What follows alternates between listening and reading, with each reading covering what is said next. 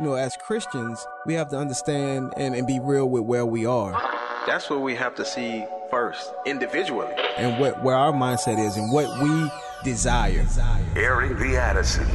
I think what God is really calling us back to, it's those individual personal revivals in our own lives where we're like, oh, Lord, what have we done? We have minimized you. Promoting truth, wisdom, and empowerment. As the church, man, we should be on the forefront of making disciples, of indoctrination and godly things.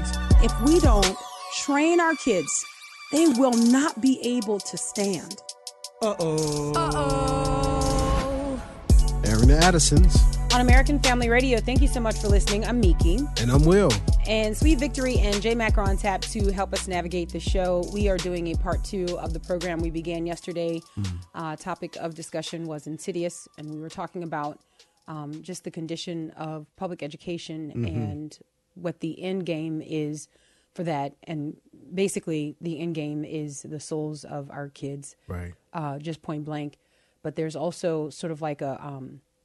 I don't know, I guess what you would consider like a bonus that you have these seasoned saints in the form of parents and grandparents, and even you've got pastors now and youth ministers and things of that nature, people who operate in that capacity who are also, I guess, casualties of this insidious attack on our children because of their hearts. Yeah.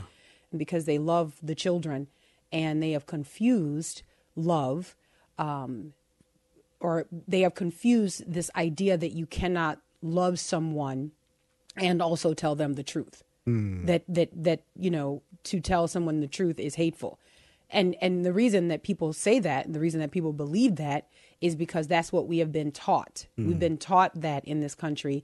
And so we are actually also the products of that type of indoctrination that's been going on for decades. So when we feel like we can't tell the truth because that is hateful or that is unloving, you have to know that you are not taking that from Scripture. Right. You have to know that you've come by that because of your own indoctrination over the years, right? Through media. So maybe if you didn't get heavy doses of it in school, which for many of us we did.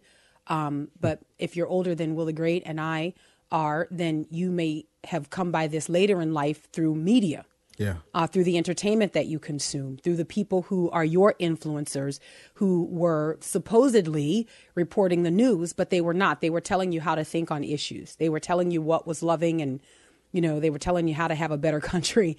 And it was for you to forget all of the morality that really had given us a great country. Right.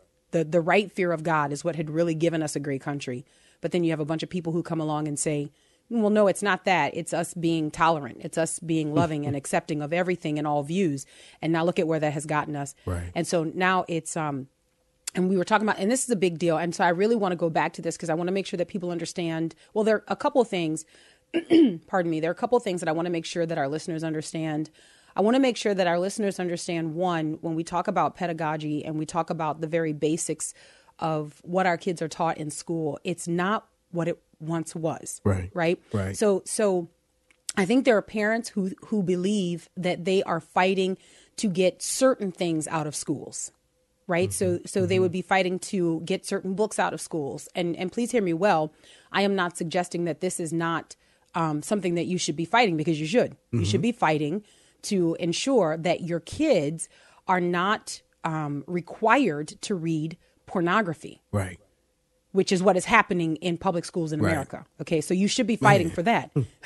I mean, it's unbelievable. Okay? It is. So you should be fighting for that, right? But what I want people to understand is that those things are sort of like those are the extras that teachers get to decide upon. So just like a teacher doesn't get to decide, I want to make this a very clear example. A teacher doesn't get to decide whether or not he or she will teach the ABCs, because that's like rudimentary, right? Mm-hmm. Like you have to teach the basics. Yeah. Part of the pedagogy is that the kid has to learn to read. So in order to do that, you have to learn the basics. You have to learn the ABCs. Now, what a teacher could choose to do is a teacher could choose songs that the teacher wants to use to teach phonics, right, or teach letters or whatever. The teacher can choose that. The teacher could choose to bring in a parent who will help with the letter of the week. Okay. Like, so B for like, you know, I don't know, brave soldier. I don't know. So you could choose, Do you understand what I'm saying? So right. Those things become the options. But what's not an option is that you must teach the kid to recognize the letter B. You must teach the kid to sound out the letter B. You must teach the kid to write the letter B. So those things are a part of the pedagogy of education. Mm. So when we talk about sexual deviancy in education, many of us are looking at, and keep with my illustration here, many of us are looking at the brave soldier that comes in.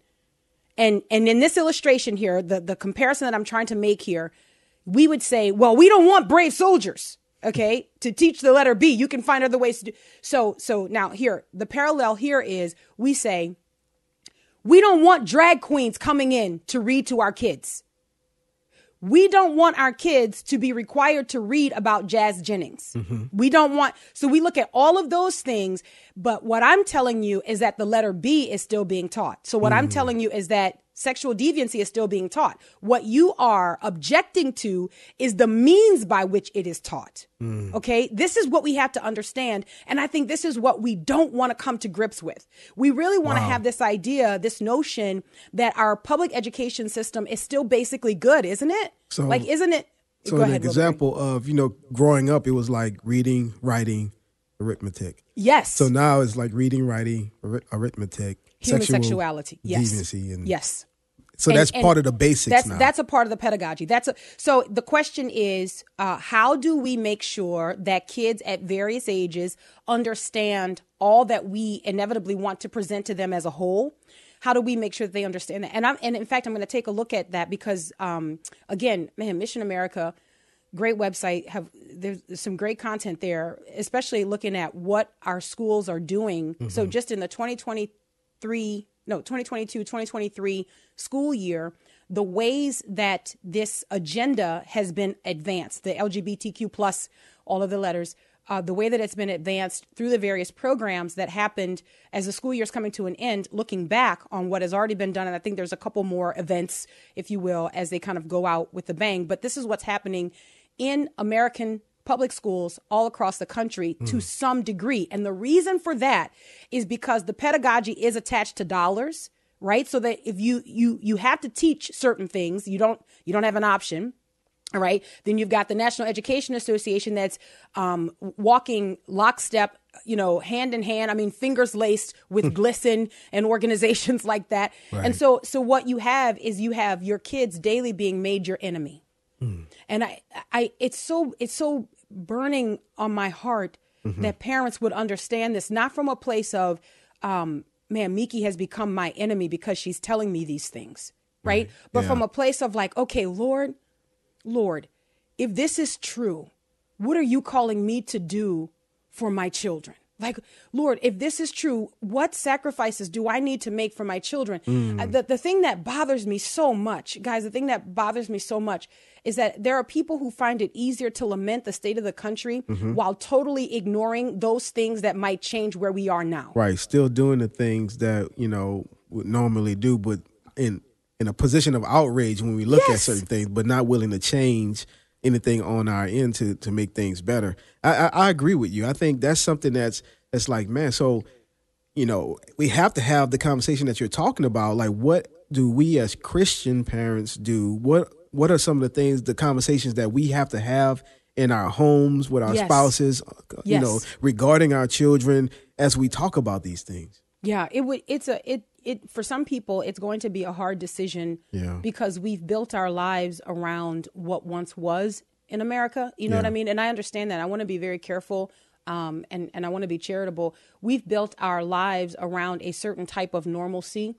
And that normalcy presupposed shared values that we all were on the same page about what we think kids should and shouldn't be taught, you know, because it's not controversial to say every kid should be taught to read. Right? Like, that's not controversial. It's not controversial to say every kid should be taught math, basic mathematics, like functional living math, as it's called. Kids should know that. Right. And so now, though, you add to the outline or the I mean, I keep using the word, but you add to the basic rudimentary idea of what is education. Now you add to that human sexuality, but it's not biblical human sexuality. Mm-hmm. It is man's design for sexuality, mm-hmm, which means mm-hmm. anything that he wants. And so now what schools are doing is schools are finding ways to fit in the basics and to make sure that it's, which I think is, okay, so make it developmentally appropriate. But here's the thing though, but mm-hmm. it's inappropriate. Right. It's inappropriate. It goes back to the cake illustration I was using yesterday. It's like it's baked into the cake. And so then they say, we'll just cut smaller pieces for the kids. It's the same cake, though. Right. You just, you know, it's like pre-chewed. Like we just make it easier for them to digest. But really, I mean, that's what we're dealing with. Right. And here's the thing that I think is super insidious about this. And I hope that parents and grandparents can understand me well. And we're going to look at some scriptures today as we continue this conversation. The enemy has masterfully led people astray through their affections for their children or for a cousin or for a spouse or whatever, where they are willing to compromise the truth that they know, the truth of God's word. And you know, the Bible, man, so I'm so grateful for God's eternal, enduring word, Amen. Right? That it accurately pegs our condition. Like we can see ourselves in scripture. Like you cannot hide from the truth of God's word and just try. Just try, like read it and just try not to be read by it. You know what I mean? Like try to block it. You can't do it. You cannot do it, right? Like it's an impossibility. But the Bible accurately pegs what we are prone to do, how our hearts are prone to lead us astray.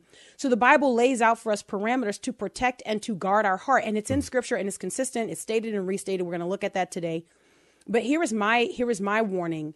As insidious as some characters are, some bad individuals are, I would say under the leadership of Satan himself, as insidious as they are, we are not left to ourselves. Amen. Will the Great always has the blessed part of the presentation when we speak together to talk about the weapons we have. Here's the good news, right? I feel like I'm always bringing the bad news. Here are the problems. Okay, here's what we're facing. And then Will the Great always comes in with, but here's the good news. We have weapons. We're not left alone. And I think that's what we often forget because we just feel like we have to just make it up on our own, or we are not invested enough in following the Lord Jesus Christ that we submit ourselves to his will. Mm. So if it's too hard, if it pains us too much, mm-hmm. then we say, I'm just not going to do that. I'm just not going to do that. What I am trying to do today and yesterday is really sound the alarm of what we need to do, what we must do ongoingly, and that it's not an option. Amen. It's not an option. We've lost too many children. We've lost too many generations of the church, and now it's rampant. It's almost sort of like it's boiled over, bubbled over the top. And what I'm saying is, in order for us to get back, and in order for us to move back to truth, we have to turn to truth and we have to implement that. In order for us to recognize, we've got to be very honest with where we are and with what we're facing in this country. That, I think, is something we're unwilling to do. So I was looking at this article yesterday, and I want to jump into this and then kind of move on from there or add some things to it.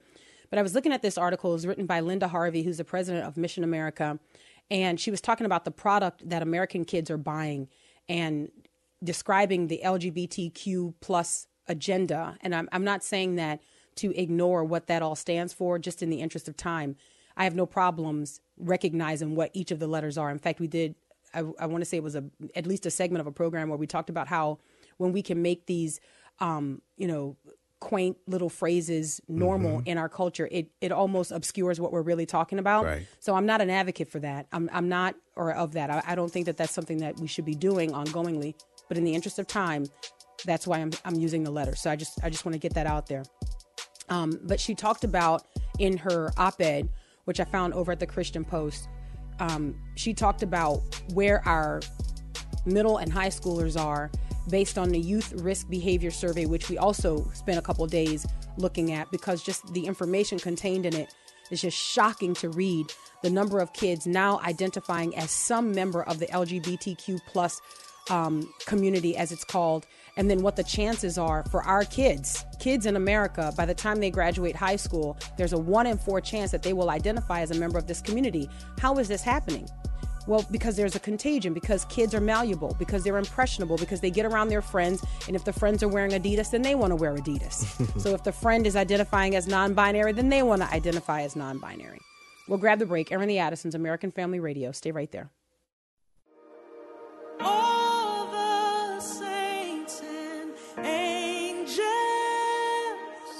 They bow before your throne. All the elders cast their crowns before the Lamb of God and sing, "You're worthy of it all. You're worthy of it all."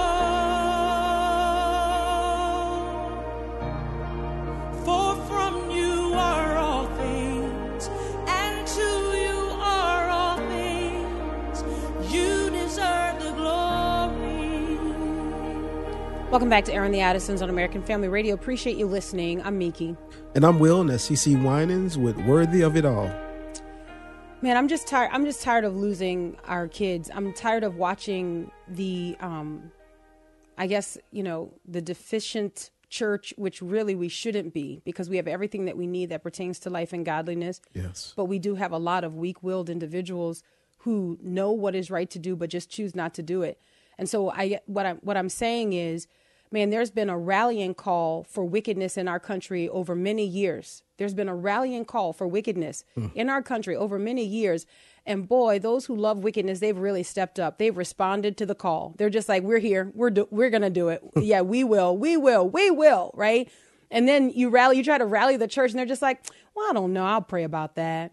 I mean, I don't know. I just got to be led, you know, right. And I just don't understand that. Like how you have people, you know, who just seem to be going before the church. Like we who are connected to the one who is the only wise God. Amen. Are like consistently behaving as if unwise, like as if we just don't know. And we do know. It's just that we're like, I'm not willing to sacrifice. And, you know, just baffles the mind that wicked men and women are able to make whatever sacrifices they feel they need to make to advance their agenda. Whatever they feel like their cause is, whatever it is they need to do, they're willing to do it. And they've seen the results of that. So why would they stop? Right. What I'm saying is we've got to pay attention to what's going on with our kids. Let me get back to this article because I don't want to run out of time here.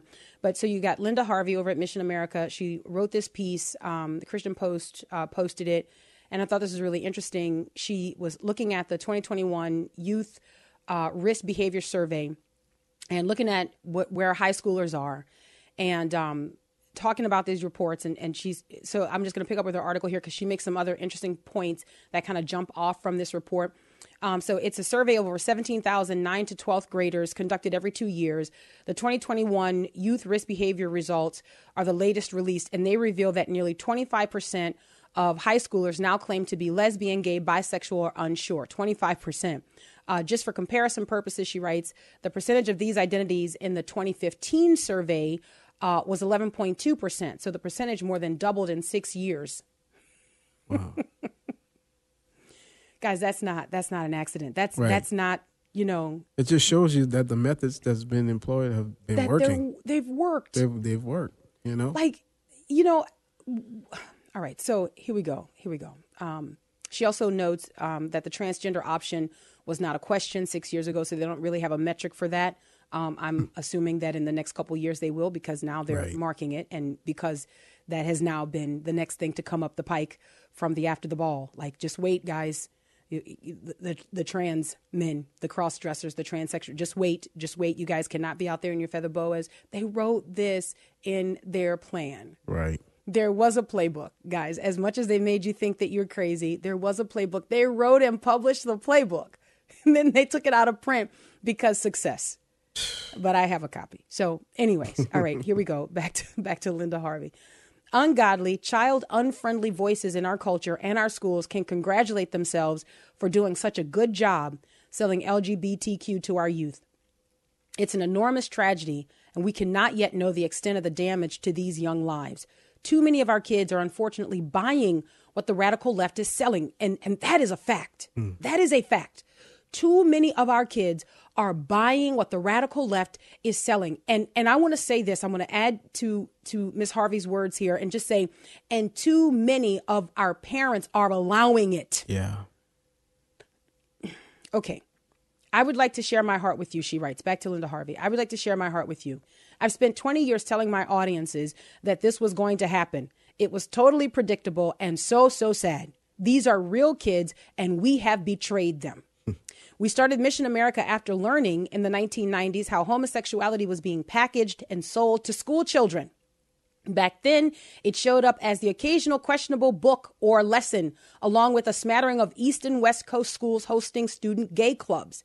But my heart was and is outraged by the unspeakably evil manipulation of the most vulnerable preteen and early teen children to believe wrongly that exploring being gay or lesbian or bisexual or the opposite sex will cure their angst, their depression, their anxiety, their loneliness. But callous activists saw an opportunity. The National Education Association joined with child-corrupting GLSEN, the Human Rights Campaign, and other radical groups to mount a slow but steady victim-oriented school takeover. That's because wherever there are victims, you're going to have the defenders. You're going to have the people who naturally feel inclined to come to their aid. And guess what? This is not wrong. This is not wrong. The problem is that we've had a redefinition of victimhood.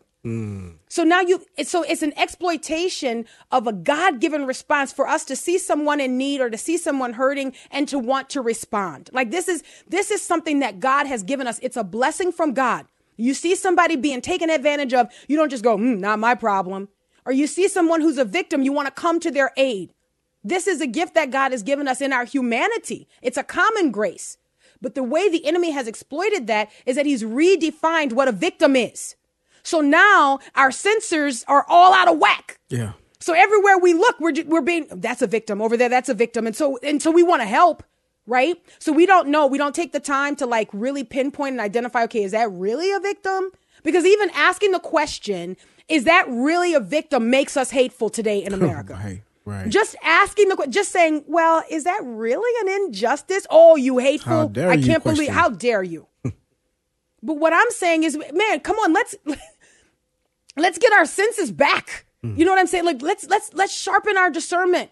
Let's ask questions. Let's say, is that really an injustice? Are we really talking about a victim in this case? Can we ask those questions again? And can we do that with biblical backing, biblical conviction? Yes, we can. We absolutely can, and we should. Because we haven't, historically, our kids have suffered. So now our kids don't know how to recognize what is truly victimhood. What is truly someone who is in need or who is worthy of being defended. Now we've got our kids who are foot soldiers defending wickedness because they've been told that those people are victims. They're in a special class. They are in a protected class. And you, my 5-year-old, my 6-year-old friend, you are the protector. So arise and be the ally. Arise and be the champion. And we march our little babies off. Come on. Man. Come on. Guys, I'm just... So we march our babies off and we make them infantry in this war for the opposition. And when I'm talking about the opposition, I'm talking about darkness. Yeah. Because that's what they get taught. Because that's a part of the basic building blocks. Like, okay, so let me move on because I want to look at some of the days and the way that they cloak these days to begin introducing these things to our children at younger and younger ages. And we get alarmed when we see men come in with horns on their head and we're just like, no, stop that. But I'm telling you, that's the icing. Yeah. And you can, if you think about it, you can remember, I remember like the days of silence and all this kind of stuff. Yes, exactly right. And, you know, and now it's so like in your face. There's no Transgender more. Transgender Remembrance Day. Yeah. Like guys, all across this country, there are things going on and it's so important for us to know that these things are going on. But I'm going to tell you, even those things, see, those are the big things. Right? Those are the things that are the most pronounced. But what I'm telling you is even those things today, those things are icing. You see, yesterday, and I, you know, metaphorically speaking, yesterday, those things were the cake. They were the little pieces popping up here and there that you could just get rid of that whole thing. Yeah. Yeah. But that's not now the education system is the cake. Right. That's what and I know people hate that. People hate that. But the reality is, I know the teachers and the principals mm-hmm. maybe not personally, mm-hmm. but in correspondence, who say, hey, man, I had to attend this training. I'm being forced to train my teachers in this way. I can't say anything. I will lose my job. Yeah. But this, and so I'm like, if the teachers are sending out an SOS, mm-hmm. if the principals are sending out an SOS, how in the world do you expect me to believe the children are all okay? Right. How are the children all okay when the teachers are not okay? That's right. I just don't understand that, guys. Let's not suspend the intelligence that the Lord has blessed us with. Let's not suspend the desperate need that we have for the Holy Spirit who indwells us, who makes us discerning, who makes us sharp. You can see this change happening in our children and the grandparents and some of the great grandparents. If you look at it, you can see it too. You can see the difference in the caliber of kids who are coming into our churches today from Christian homes, supposedly. And you're just like, wow, like what's going on? It's not like that the parents just don't care. Mm-hmm. It's that the kid is being discipled for 8 hours a day in the ways of a world that is antithetical to the faith. That's right. And then the expectation, or maybe even the hope, okay, I got to go back to this article, is that the youth pastor, let me just say this real quick, that the youth pastor or the pastor is going to work a miracle a couple days a week. Right. A couple days a week. That's so unfair. That's not even right to expect that to happen, you know. So you're going to have the indoctrination campaign going on for the bulk of the time, and then you expect a youth pastor or some, you know, to do a miracle, to change my son, my daughter, or get them right. That's okay. So time out for a second to that point. Can I just say this? And I want to be very, very careful here. Mm-hmm.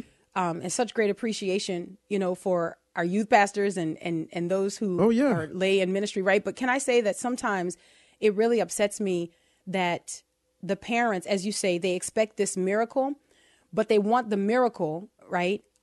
They want it to be fun and entertaining. Mm. So they tell the youth pastor, hey, my son, I don't even know. He just doesn't have a love for Jesus. And then so the youth pastor is like, okay, well, man, we're going to walk through this study. And they're like, nah, why don't you do the whipped cream challenge? Do something fun. Wow. You're right. Guys, guys, we're in trouble. Our kids are being indoctrinated. And then when we get them in the place where we want miracles to happen, we just want monkeys like juggling. Man. But put Jesus on the balls that the monkeys juggle. Mm. Okay, that's what we want. Look, and I'm not saying that there is not joy and excitement and even fun. I'm not allergic to that, right? In learning and growing in our knowledge of the Lord Jesus Christ. We do this with our kids. We do Bible challenges. It's fun. They're learning God's word, right? I'm not saying that. But what I am saying is that there's so many people who put a high premium on the fun that they're like, we really don't care about the fundamentals. Right. We just want the fun. The fun is the thing.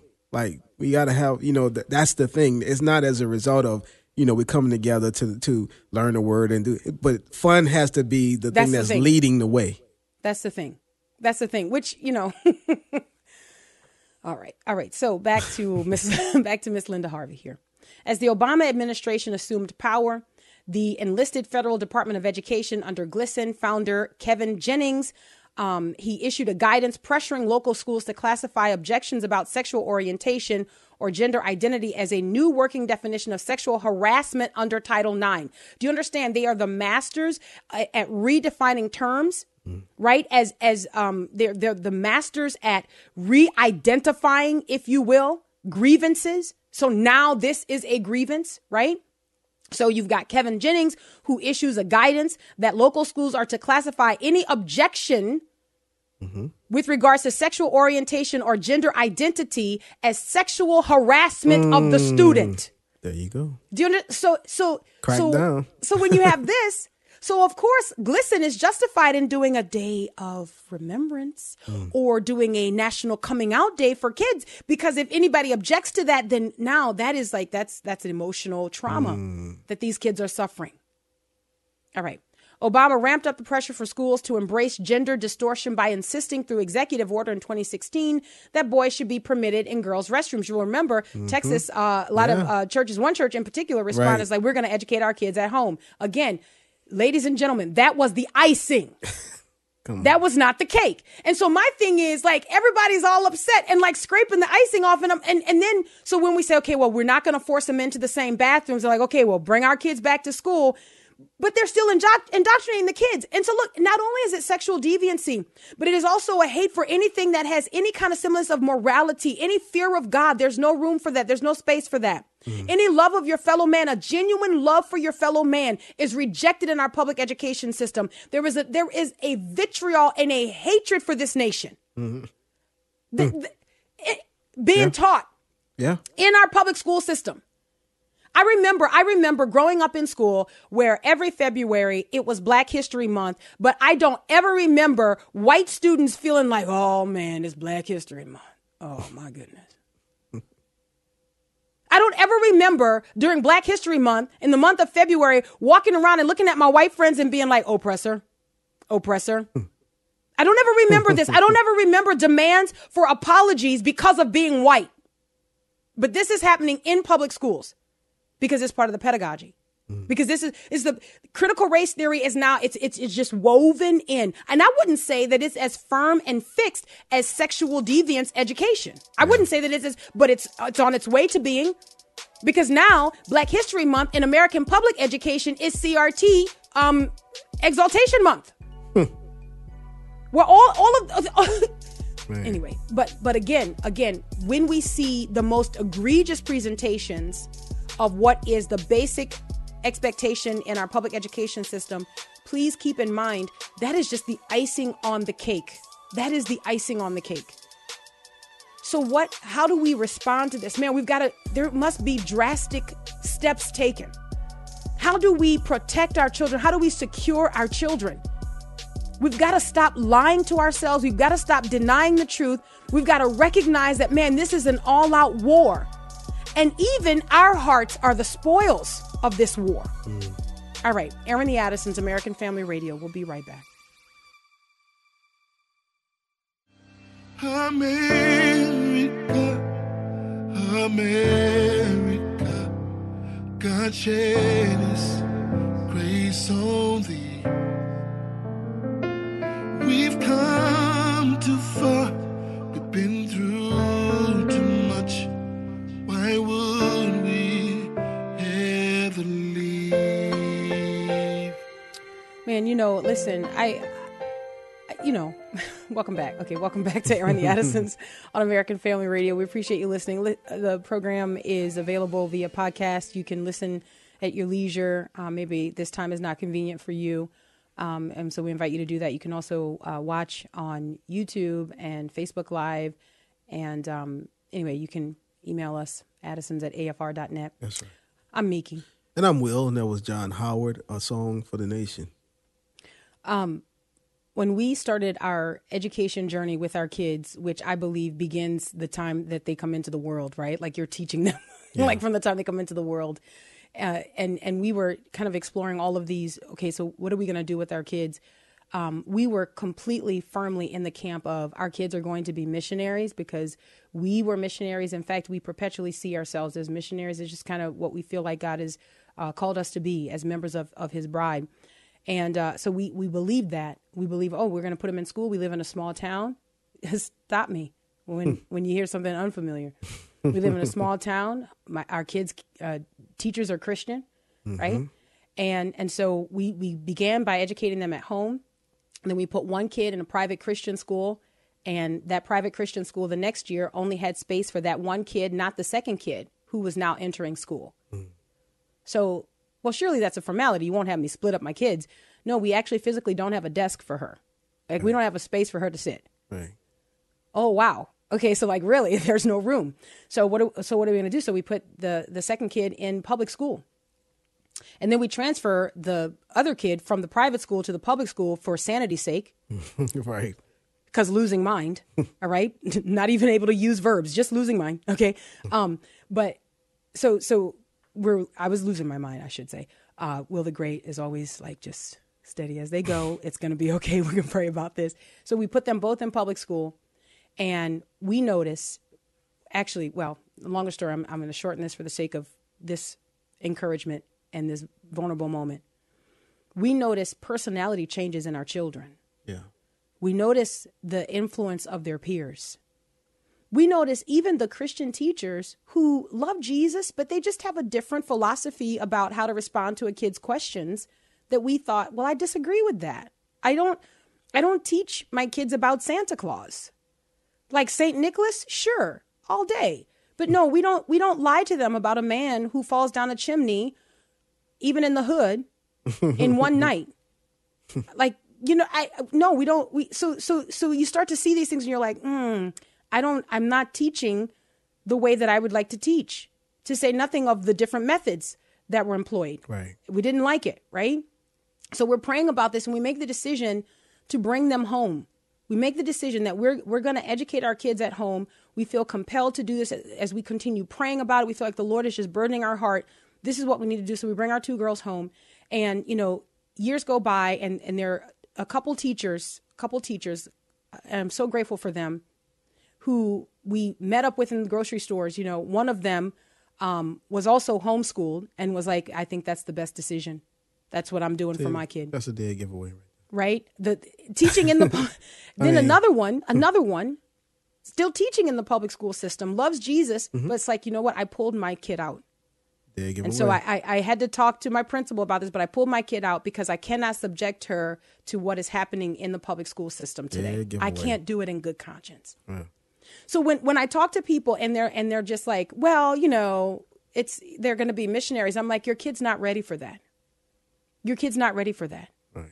Gone are the days where you put your kid's little backpack on, you know, little pink backpack and little sneakers and everything. And then your kid went to school and they just ABCD. 1, 2, 3. Here is who George Washington was. Like, gone are those days. Now you've got Harvey Milk Day. Mm. Now you've got, I'm just going to run through the list. So just in 2020, 2022, 2023 on the school calendar across this country, because of the backing and the push from organizations like GLSEN, partnering with the National Education Association, you've got Bisexual Awareness Week. That was in September. Talking about the school year from 2022 to 2023, Friday, September 23rd, Bisexual Awareness Week. September 18th through the 24th, 2022, Banned Books Week. Banned Books Week, which is where they take a look at all the books, quote unquote, that they're trying to ban, and we want to magnify those. We want to bring attention to those books, right? Why do we want to do that? Because the parents are stepping in. The parents are saying no, and so we're going to say yes. So we're going to work with the libraries and bring in all the books that are being banned. Going to highlight those books. In the month of October, LGBTQ History Month. Also in the month of October, Coming Out Day. Coming out. This is happening in America's public schools. In America's public schools. Now, these things, I would say, again, kind of fall in some ways. They kind of fall in the category of being the icing. Mm.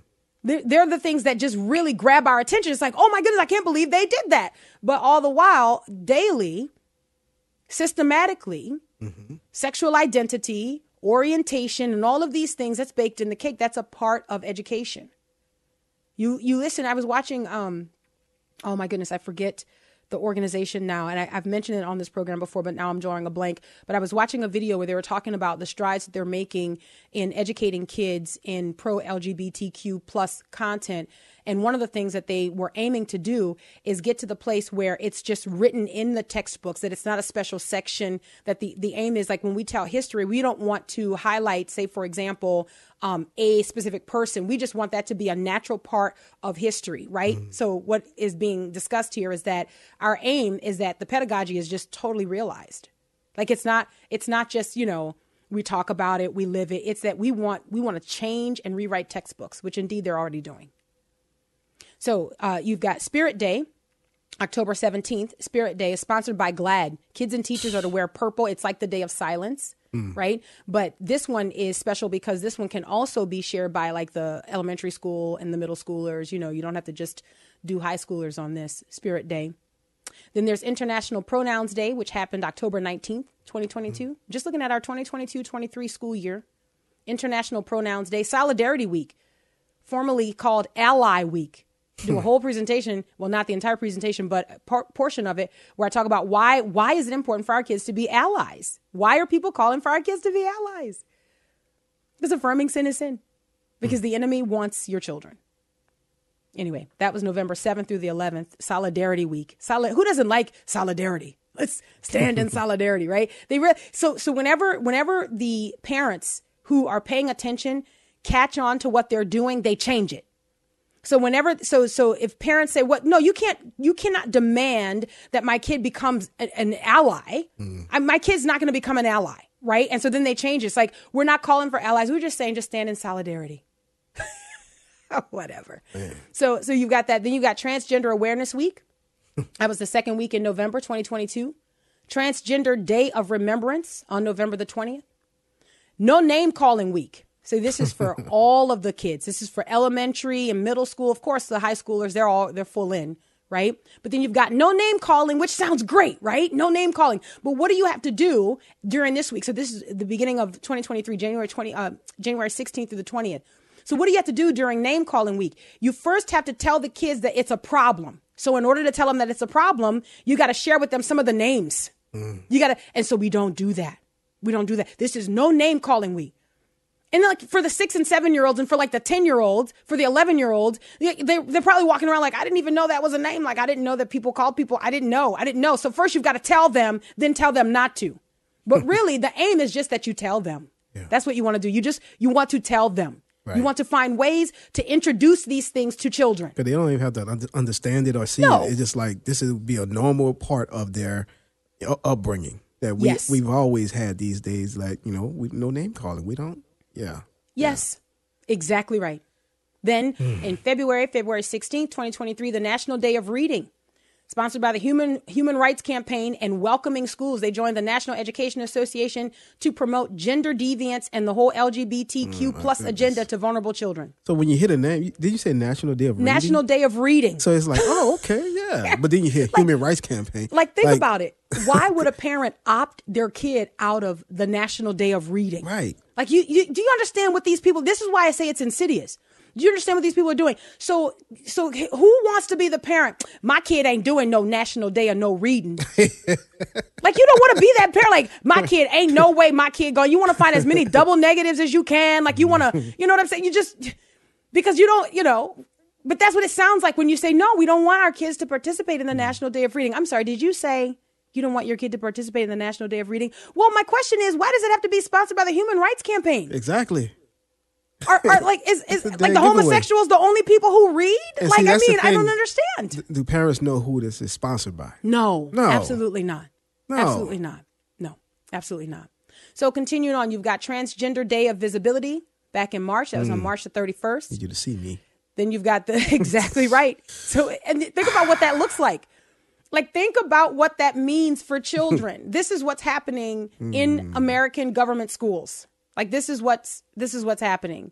On April the 14th, you had the Day of Silence. This is that's the gold standard for their activism. Yeah. The Day of Silence. You remember the action alerts. This is the day it's happening. Keep your kids home. Right.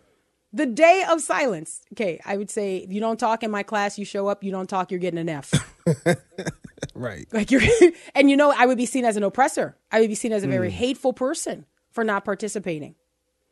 May the 17th, on your birthday, Will the Great. Nah, no, come on. We still got some time. Parents can learn about this. It's the International Day of Homophobia, Transphobia, and Biphobia. Man. The thing is, some of these kids are not going to pass biology. Okay? Some of these kids are not going to. Some of these kids are like looking at, some of these kids are like, photosynthesis is a made-up word. That doesn't even have no meaning.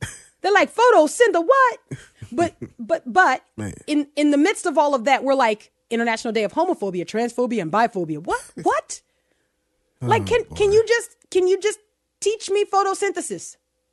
Can you teach me the makeup of cells? Like, can I understand? Like, help me to get like a living education, right? That is not like filled and pumped full of your indoctrination. Can you just teach me?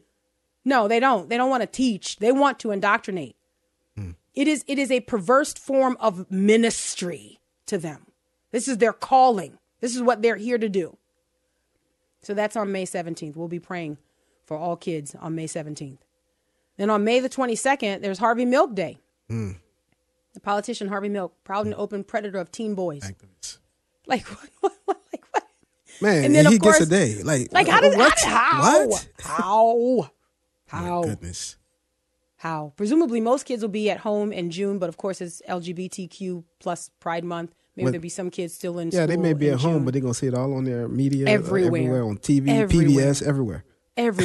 So everywhere. You might be at home, but you're not safe. Like, God, what I'm saying, and I've been saying this for a long time, it takes everything that we're doing and even the things that we're not doing to defend and to protect our children. So this list is from Mission America, and this list is regularly updated with programs and events that are happening in public schools. Why? Because people see it as their personal mission to indoctrinate our kids and to make enemies, to make our own enemies. The reason the church is hemorrhaging is because we've got kids who have already walked away from the faith because they have received contradictory information and they have gone with that. Why? Because of a sustained point of contact, because kids are impressionable. This is why we are tasked with training our kids. At the earliest stage of accountability, we are tasked with training our kids. We are given that mission. We are given that mandate, but we have ceded that. We have turned that over to those who hate God. And I often use the illustration, and you know, not to make light of it, but it's almost like they're in the culture. They're like, "You're not going to eat that, right? Man, this is good. Don't waste that." And so, but what are they talking about? They're talking about our kids' hearts and our minds. They're talking about their hearts, their minds. They're talking about their eternity, man, their soul. We've got to care about our children. And I think there's some people who are like, "Man, Miki, you're really laying it on thick." But I'm like, "But isn't eternity thick? Isn't that if there's anything that we're going to talk about, if there's anything that's like heavy, that's thick, isn't it eternity?" Yeah. So important is eternity that Jesus Christ died for you to secure with you eternity with God. Like, isn't that important? So Mission America says, what can you do? What can parents do? And it's interesting because the very first thing on the list, number one, is remove your children and teach them at home or in Christian schools. That's number one. And then from there, it's steps that you could take if your kid remains in school. But the number one, and I'm going to tell you something, this has increased, and I'm just throwing out this number just tenfold for exaggeration, just to say, all right, I don't have that as a statistic. I'm just saying that people used to be very like hush mouth about like taking your kid out of school because it was like, don't tell people take. Now it's like, no, man, everybody take your kid out. Take your kid out. Like if you. Look, pray about what you should do. Like if this, you know, man, people put their jewelry in safes. I'm like, come on. You know, Right. But your children, you know. Yeah. No, you're right. You're right. It's true. Number two, become thoroughly acquainted with the messages surrounding school-sponsored deception and equip your children with the facts instead. That messaging is so important because they are masters at changing terms to cloak what they're really doing. All right, we're out of time. Until tomorrow, Lord willing. God bless.